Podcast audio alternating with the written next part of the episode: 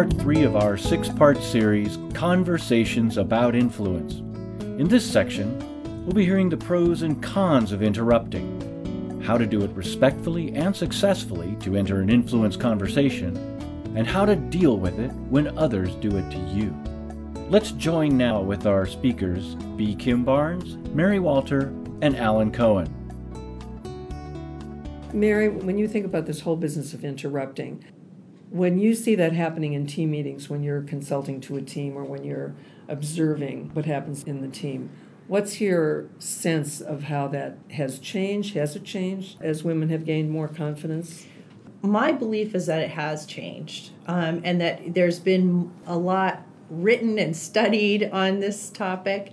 And I think there's more awareness and potentially, I would even say, less willingness to let this occur on both sides, male and female. I think people are a little bit more aware and more cautious. And I have to admit that I've even taken to myself when this has happened saying, Excuse me, do you mind if I finish my point? Now, would I have done that 20 years ago? No way. And I see more and more particularly women, being willing to stop the conversation and insist on finishing their point. And I do think that's different than it was 20 years ago. One of the things that I've done with that is actually teach people a way to interrupt. Because there are often times when you're in a meeting and somebody is going on and on and on and they have made their point several times and the meeting is getting longer and you're not having a chance to say what you want to say. So it's not just about being interrupted, it's also learning how to interrupt in a way that is not Good rude. Point. So I'll tell you about that. This is the big secret of how to mm-hmm. interrupt and, and, and do it successfully. And that is if you will interrupt someone to listen to them so that you might say something like, So, hold on a minute, Alan. Let me make sure. Now, I'm picking on Alan here, which is very stereotypical of me. Okay. Let me make sure I understand what you just said. You mentioned X, Y, and Z. Do I have that right? Okay, then here's the point I want to make. So, you begin by listening to somebody actively. And you can stop somebody right in the middle of what they're saying. And if you show and demonstrate that you have actually understood them, there will be that split second where the person is saying, hmm, I, I guess I got my point across, and then you can come in and have your say. which is actually often what's driving the re- re- repetition. Absolutely. I want to add something in defense of interruption, though. There's two different things. There's the interruption which is dismissive of the other person, Right. which is what we're talking about.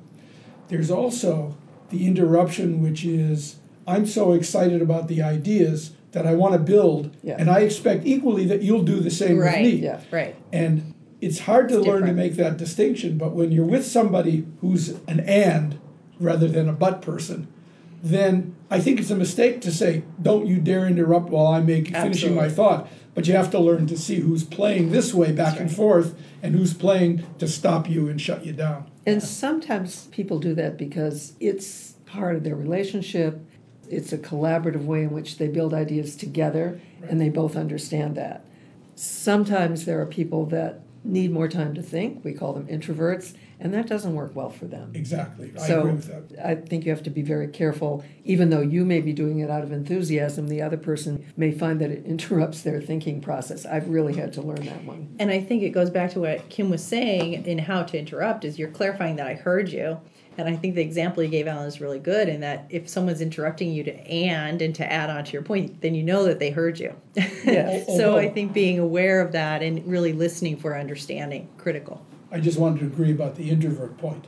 I've been trying to help some introverts who, because I'm not an introvert, I can just zip by, say, wait a second, I just need a little bit of processing time, and then I can add something useful. And if they're willing to do that, they don't have to have the thought formulated yet, but that's also clearing a little bit of space Absolutely. to allow for just that little extra minute of going over it in their head. I find that others will respect it. I've had this happen. and When you teach, you get a lot of these. What to extroverts feels like an hour of silence, to an introvert feels like a microsecond. Exactly. And afterwards, they say there was no chance to get in. And the extrovert says, God, there were such long silences, I was going crazy. The Time just feels different. Right, right. So you need to make it explicit. You have just listened to part three of six in the Conversations About Influence podcast.